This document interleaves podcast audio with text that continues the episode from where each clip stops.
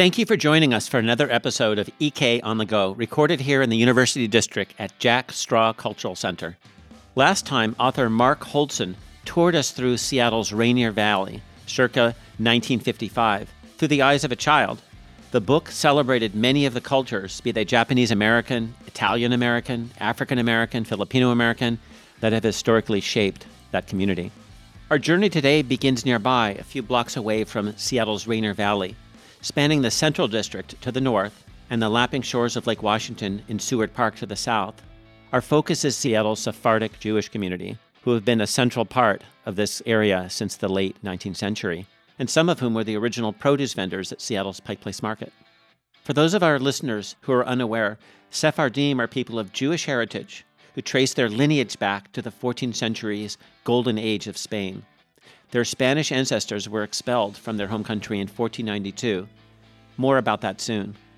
Joining us today is someone whose family history and life choices connect her both to the 20th century in Seattle and to the 15th century in Spain, and with many stopping points in between. Our guest today is Doreen Alhadeff.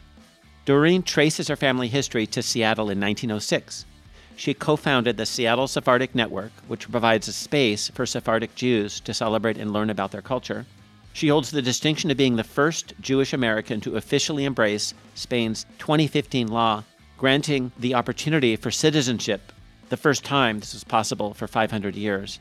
And through it all, Doreen became an ambassador to the Spanish citizenship effort for Jewish people globally. So today we'll get to explore what happens to us as individuals and as a community when we lose the places that matter most to us, especially our homes and our homeland. How we can preserve lost places through family traditions, religious observances, and maybe most important, food and language. What happens to us and to our lives when opportunities to reconnect become available, even 500 years later. And stick around. At the end of the show, Doreen's going to be sharing some exciting personal news straight from the King of Spain. Welcome, Doreen. Hi, thanks for having me.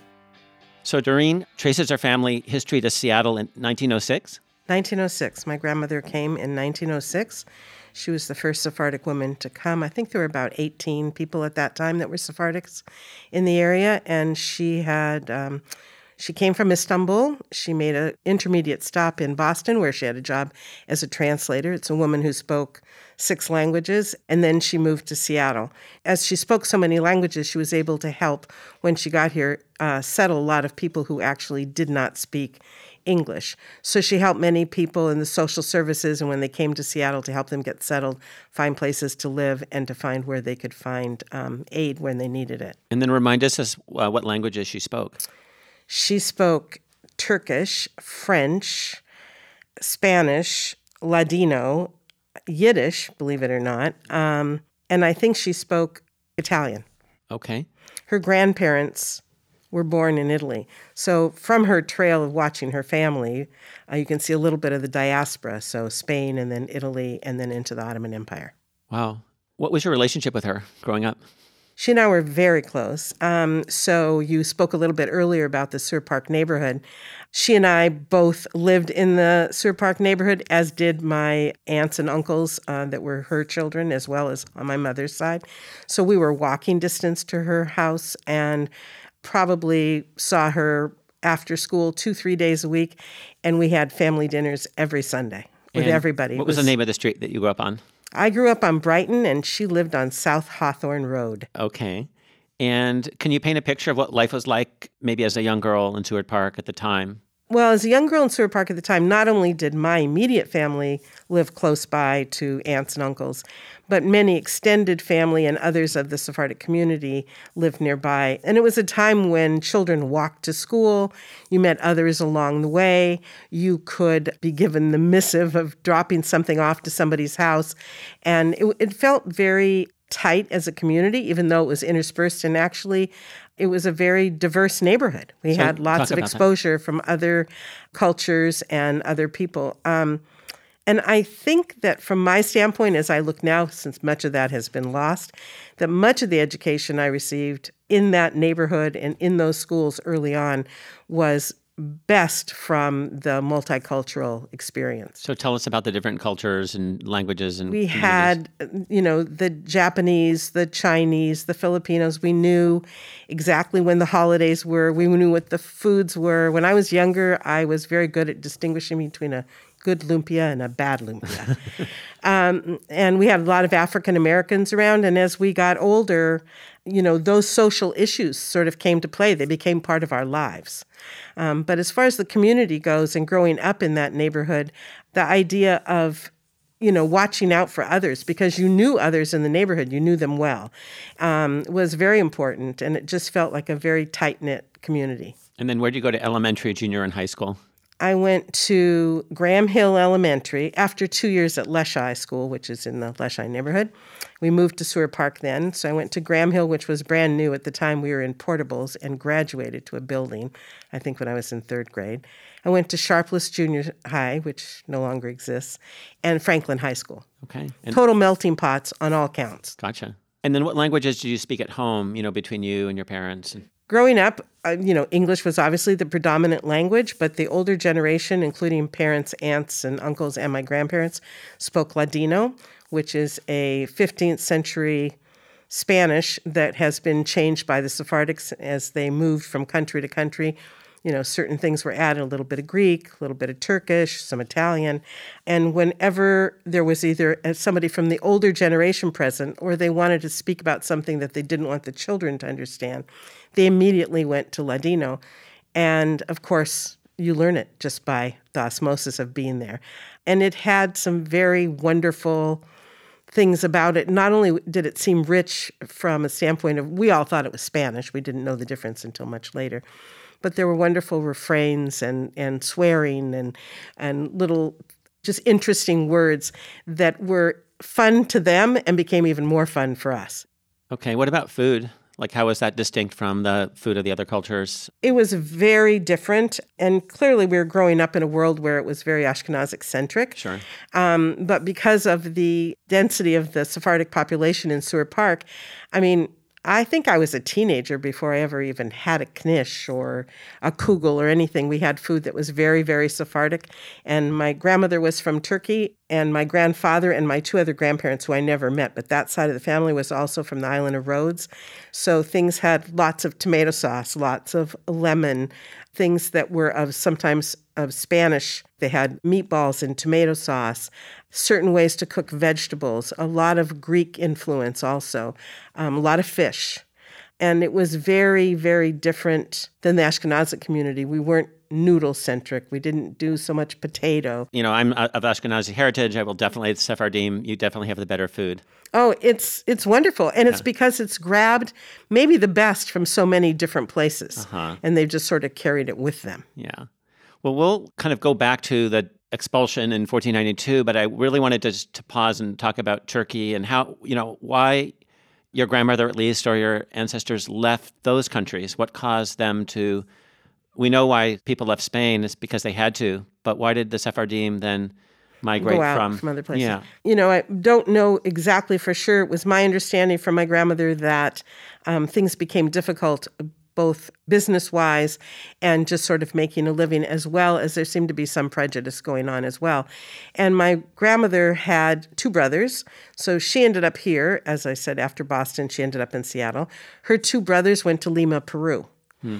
And so they sort of, you know, dispersed that way. And then there were two other girls in the family that were left in uh, Istanbul that were working. The older ended up going to be with her brothers in Lima, and the youngest who had spent some time going to high school here with my grandmother's family, with you know my father's generation, basically had gone back to Istanbul working. She in 1957 um, came here, and she had a special visa because of the quota system that existed at the time.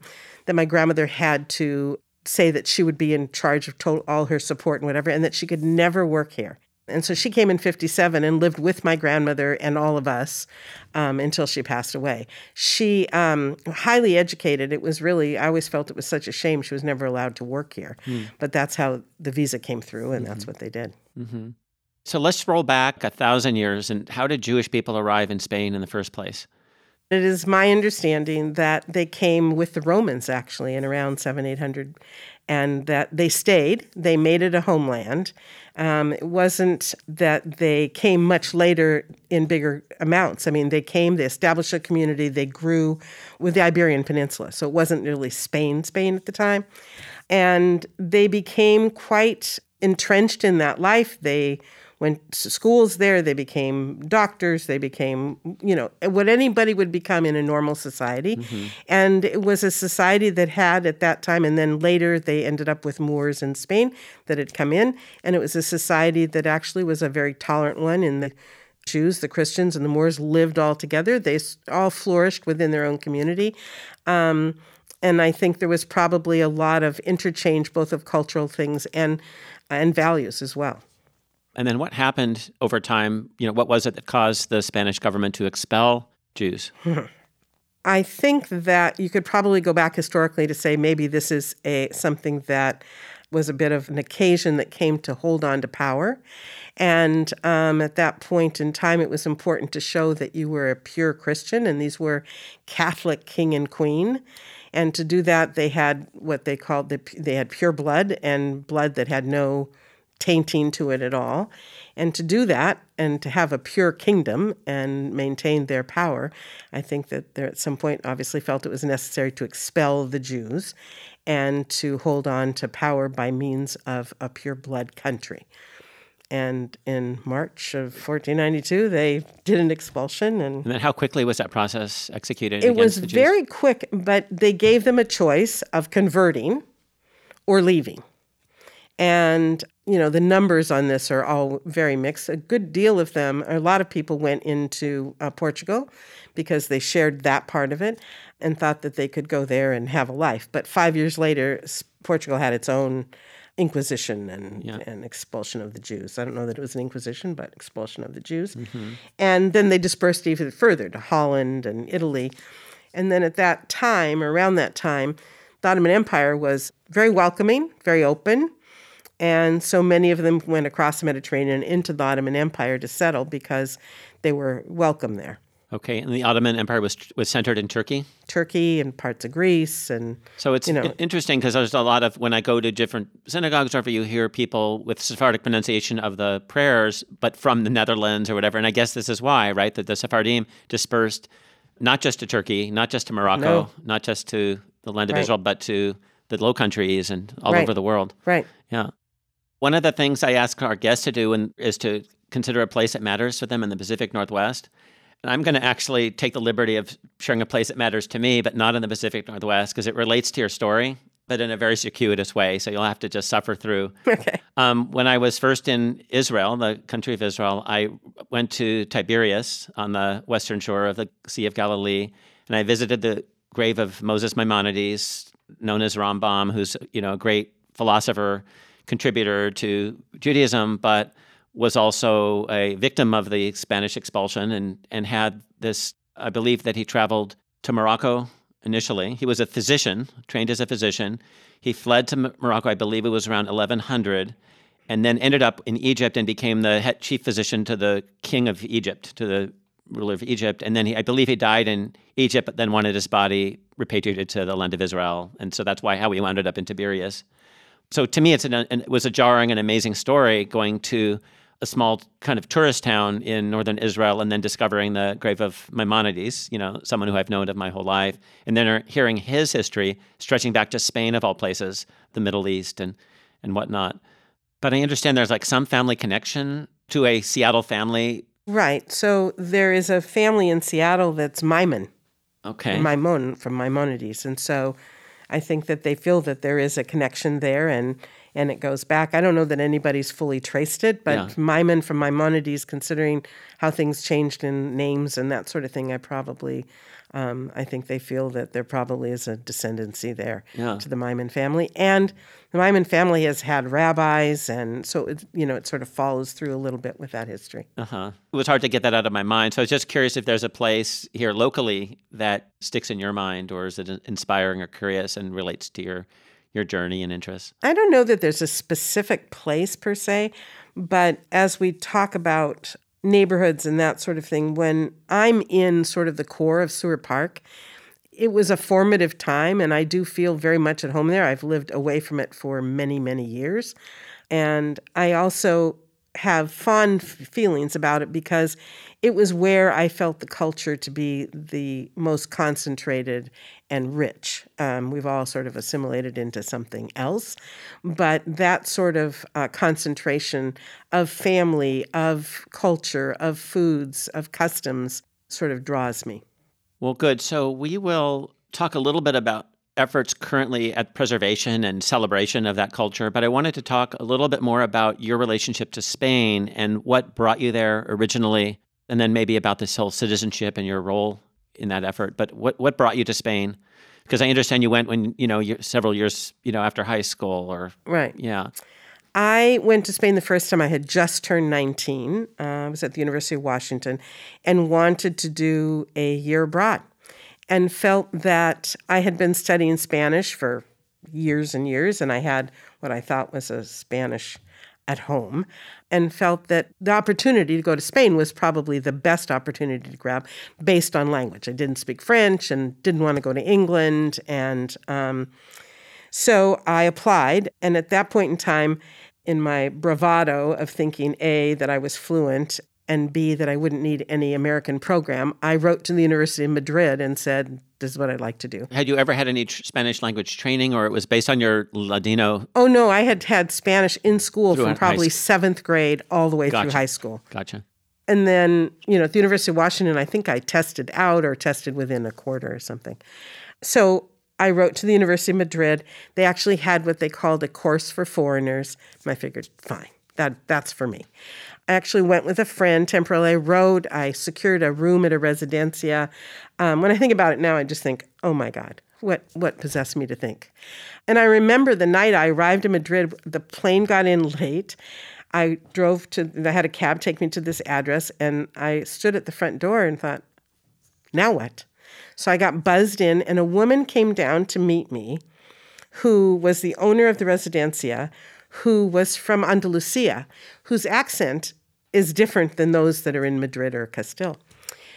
And riding up in the elevator, I realized I was losing a third of everything she told me. I had this incredible stomach ache. Like, what have I done?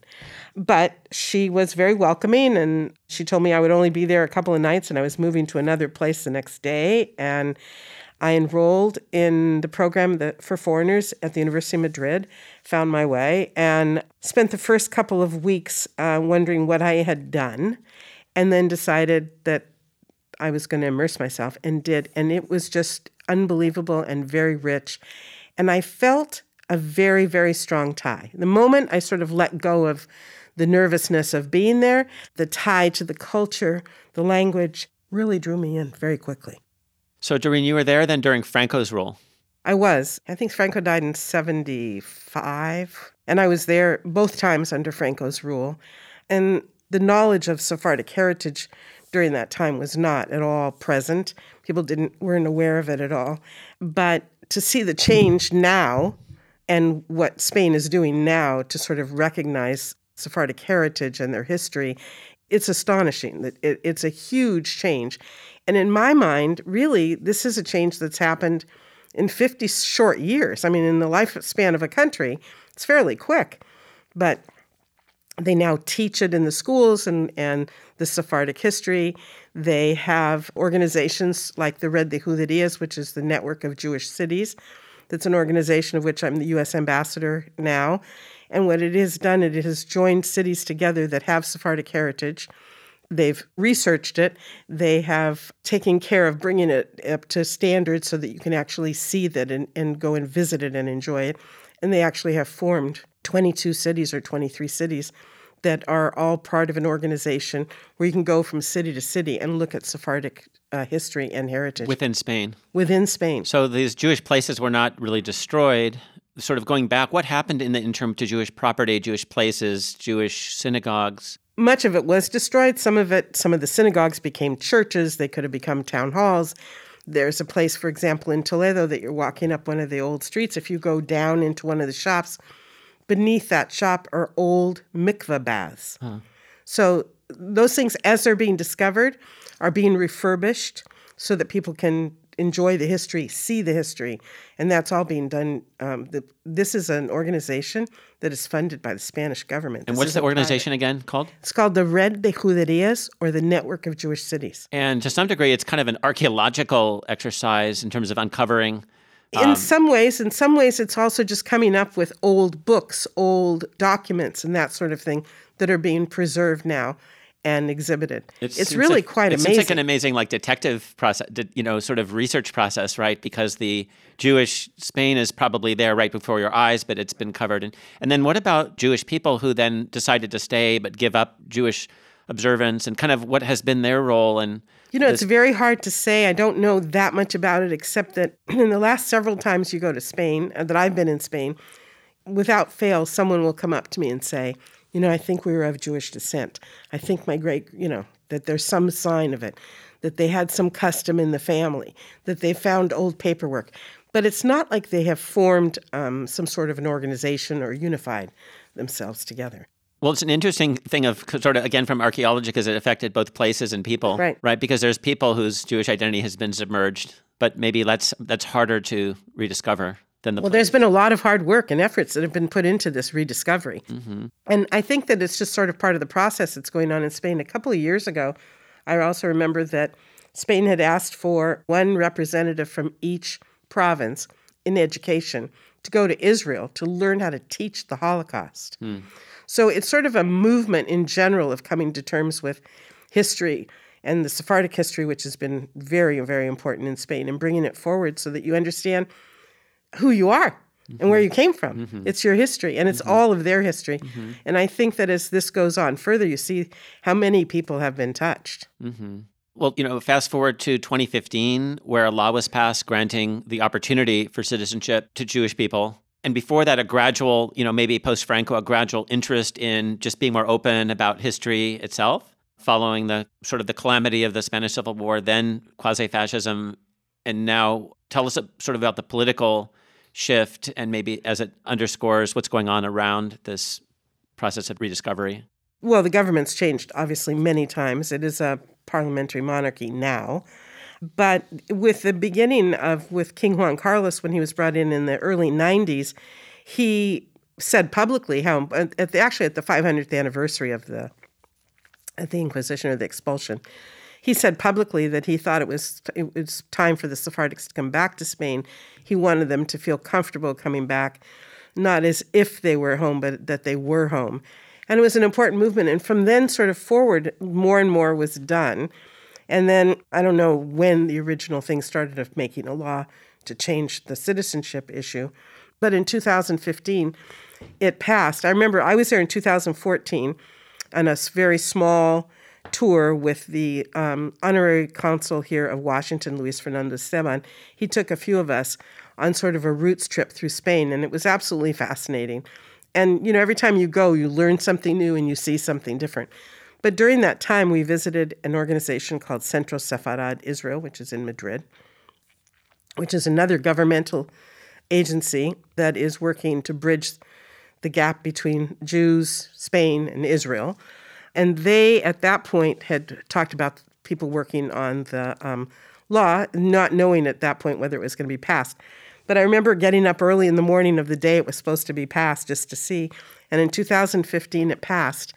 And it wasn't easy in that I felt I needed to do something. And I obviously, for my tie to Spain and my uh, feelings about Spain, I wanted the citizenship. But in starting that process, I realized that it would take someone like myself and others to facilitate it for others to become citizens as well. You had to have certain letters, they had to be signed by certain people of the community, wherever you're from, whether it be Seattle or New York or London, to verify your Sephardic heritage. For those people that were over 18, you had to take a Spanish language test, a cultural test. So there were lots of steps. So we started putting everything together. We got the letters, we got them translated, and Seattle became a center for the uh, citizenship for a while. And then Miami opened up, and I think a little bit in New York. Did you work with leaders in those communities as well? Or I did because we had the letters here, and so we had gone through the process. And then by that time, I had gone through the process of the testing, which the test wasn't easy, but also the tests were being given by the Cervantes Institute, and there were only four in the US. So people had to travel to get to them. And what is the Cervantes Institute? Cervantes Institute, we have one actually at the University of Washington. It's an institute that actually works with um, Spanish culture. They do language classes. They can you can go there and take any sorts of class that, uh, for both language and culture. So I took the exams. We got the letters. We got them through the synagogues to make sure that they got signed properly. Everything had to be just as the government wanted because you were submitting these documents. We were in contact with a couple of immigration attorneys in Spain, which I used to refer because obviously I wasn't able to do it. It was just be able to get them started. And then somewhere along the way, we had really tried to talk about the people that were elderly that might want it, but unable to go now and take a test, mm-hmm. both in language and in culture, primarily because they never spoke Spanish. They only only spoke Ladino, and the test was in modern day Spanish. Mm-hmm. And they passed an amendment that over 70, you didn't have to take the exams. Nice. So that worked out for a few people. So we got through that process, and I started taking calls from all over the US and even internationally because, you know, while I was handling the English part of the things in the US, there were places in other countries that they hadn't gone through the actual process yet of what they needed to do. Okay. And then through that process, then uh, either through your efforts or, or you know your cohorts in other cities, then how many people ended up applying and getting Spanish citizenship? You know, we are trying to figure out the numbers. I think the Spaniards originally thought there would be like maybe 70 or 80,000, and I don't think we reached those numbers at all. Okay. But, you know, different things historically made a difference. When Venezuela started to have political problems, we received more. When Brexit passed in England, we received more. Um, so I don't really know. I think right now, I mean, there's been tens of thousands, but I think that now, for example, on the West Coast in San Francisco, there are 400 people waiting to sign off. Okay. And then LA would have a different amount. So the law ended a year ago, but not then then with COVID and everything going on, not everybody has completed the process. Okay. So what will happen with that will be interesting. Okay.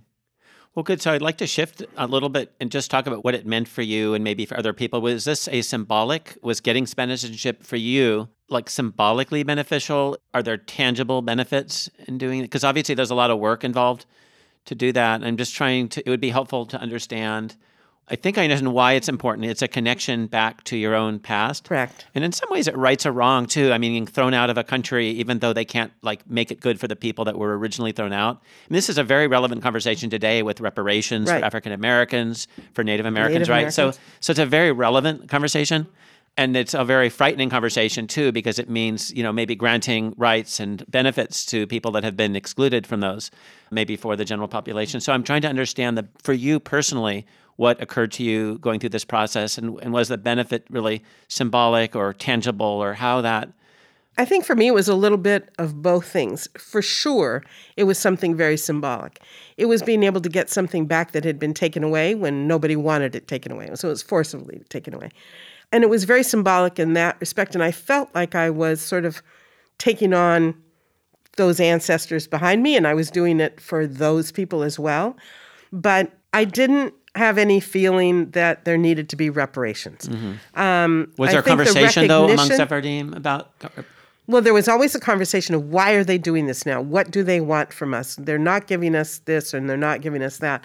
I think to me, the issue of the law was such a recognition of the wrong. They hadn't said anything prior to that. Like I said, in 69, nobody talked about it, nobody had any knowledge of it all.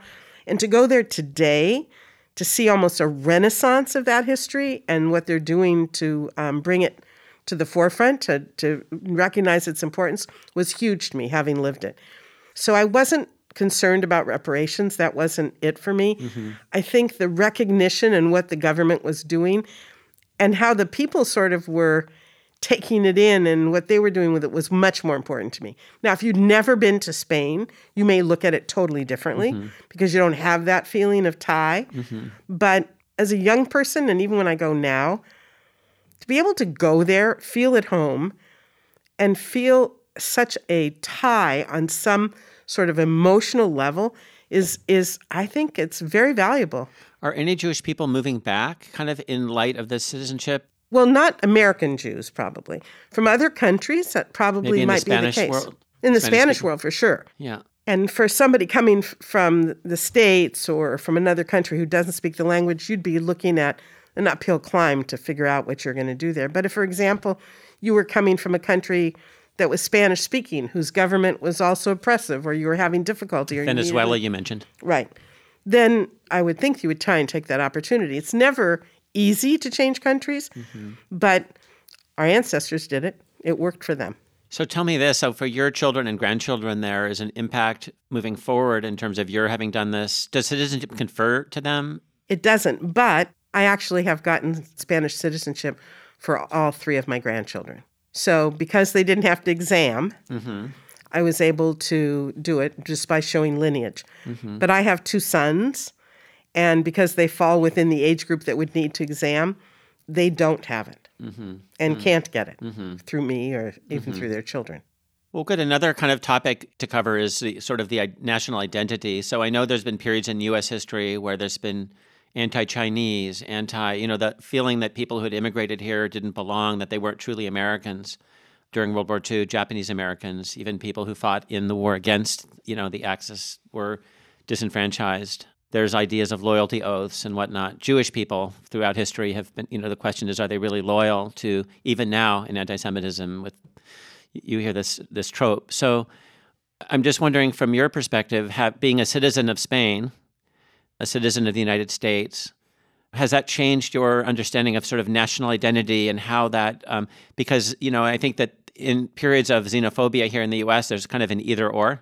There- You're you're American or you're against America, and obviously Spain is welcoming people as citizens, but they're also citizens of other countries, and that sort of they're sort of celebrating the culture of the outsider, if you will. Um, and I'm just wondering how that kind of reifies back for you in terms of your understanding of who you are, what is your identity nationally, and is there anything we can learn from that in terms of like enriching our lives or having a possibility of being a person of multiple nationalities and an American? To carry the, the Spanish citizenship, I carried dual citizenship. I didn't have to give up anything to get it. Having so I don't know what I would have done if somebody said it's an either or. Well, I do know. I probably would have stayed right where I am. Sure. But having achieved this and attained this in this citizenship now, um, does give a different perspective. And I think that it's important to realize, and maybe you don't until you actually venture forth, is that it is a big world, that we shouldn't be so compartmentalized by borders.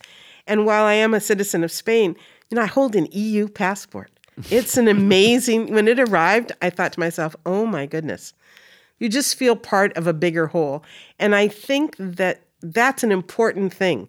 The more you narrow your world, the more fearful you become, the more skeptical you become. And as you broaden your horizons, those things sort of fall away. And you realize there is so much more out there if we just open up to it. So, if your grandmother were alive today, how would she feel about your having done this? I think my grandmother would not be surprised. I think she wouldn't be surprised. She always used to say that there's more beyond Seattle, there's more beyond this. I mean, she had, we were a family of the diaspora. I mean, we had relatives come. She had a house that was large enough to hold visitors, and we had relatives come from from Greece, from Lima, from Belgium, fr and, and they would come in the house, and they would they were family. That culturally it was the same. If they decided to cook a meal one night, it was the same food as we'd had, and the common language was Ladino. And so they may have spoken French or Greek at home, but the common language was Ladino. And um, there's something quite cementing about all that.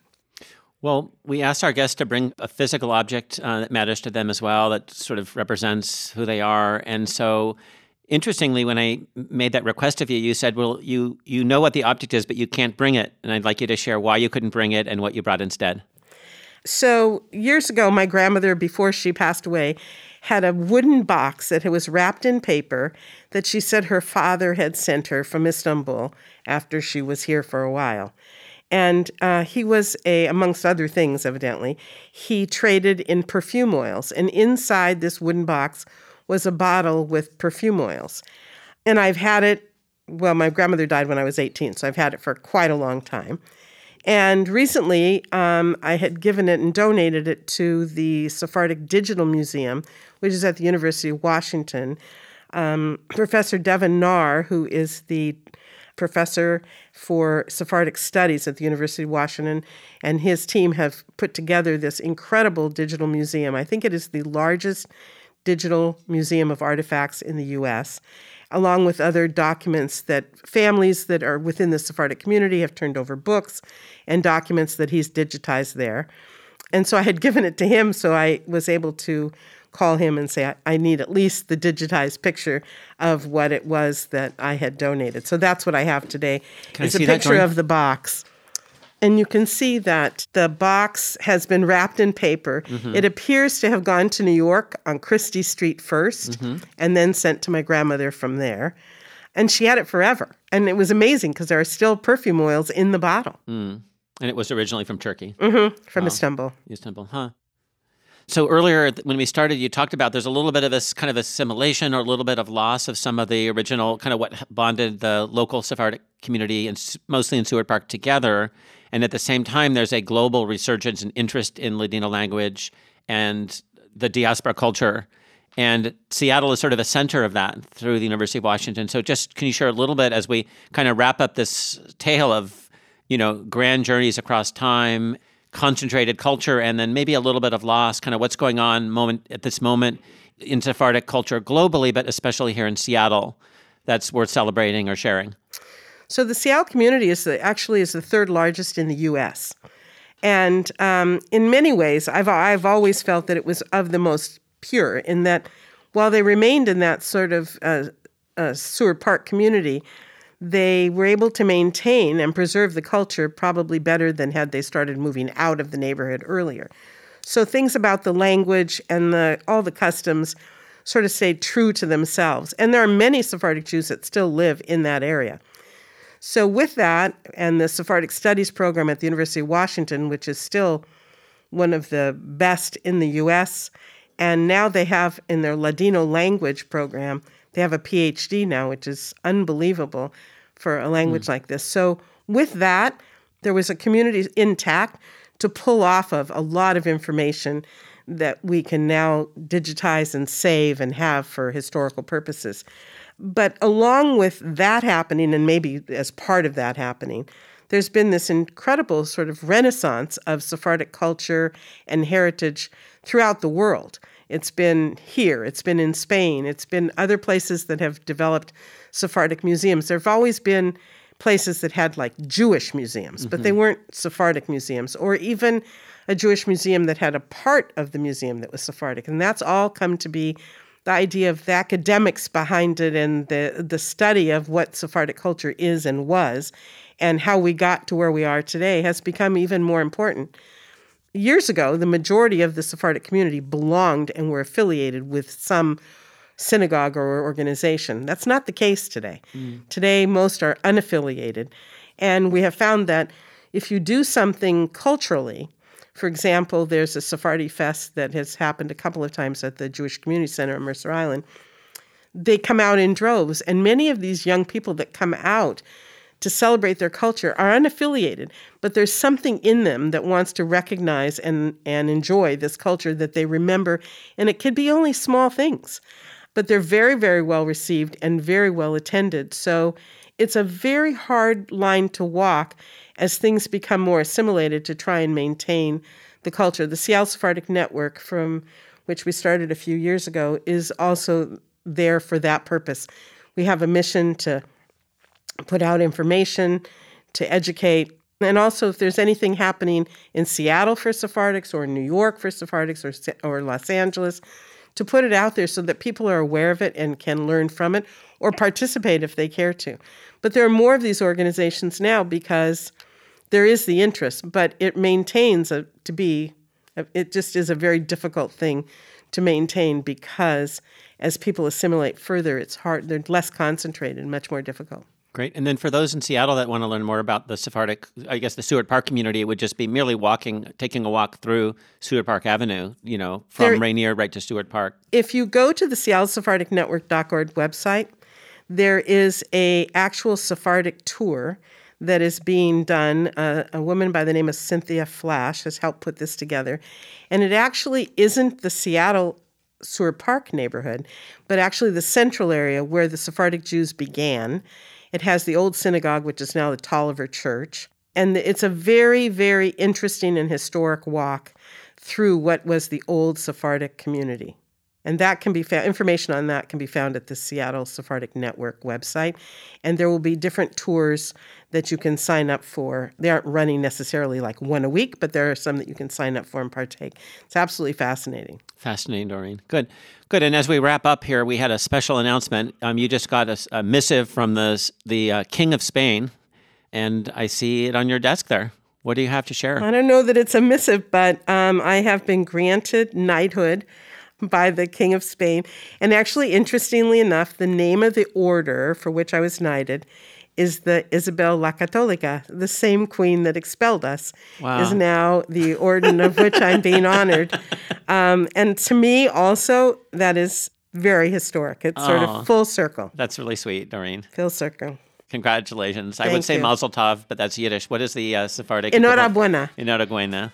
Really beautiful. Thank you. Well, thank you, Doreen, for being our guest today. Thank you for having me. Thank you, our listeners, for joining us for another episode of EK on the Go. Subscribe to us anywhere that you listen to podcasts. Join us next time when we're going to explore preservation of natural and cultural resources through a conversation with the leadership of an organization here called Forterra. We'll be talking with Nicholas Bratton. It should be really great. You won't want to miss it. If you have a place that matters to you and you'd like to tell us about it, please get in touch. Until next time, this is Edward Krigsman with EK on the Go. Thanks again.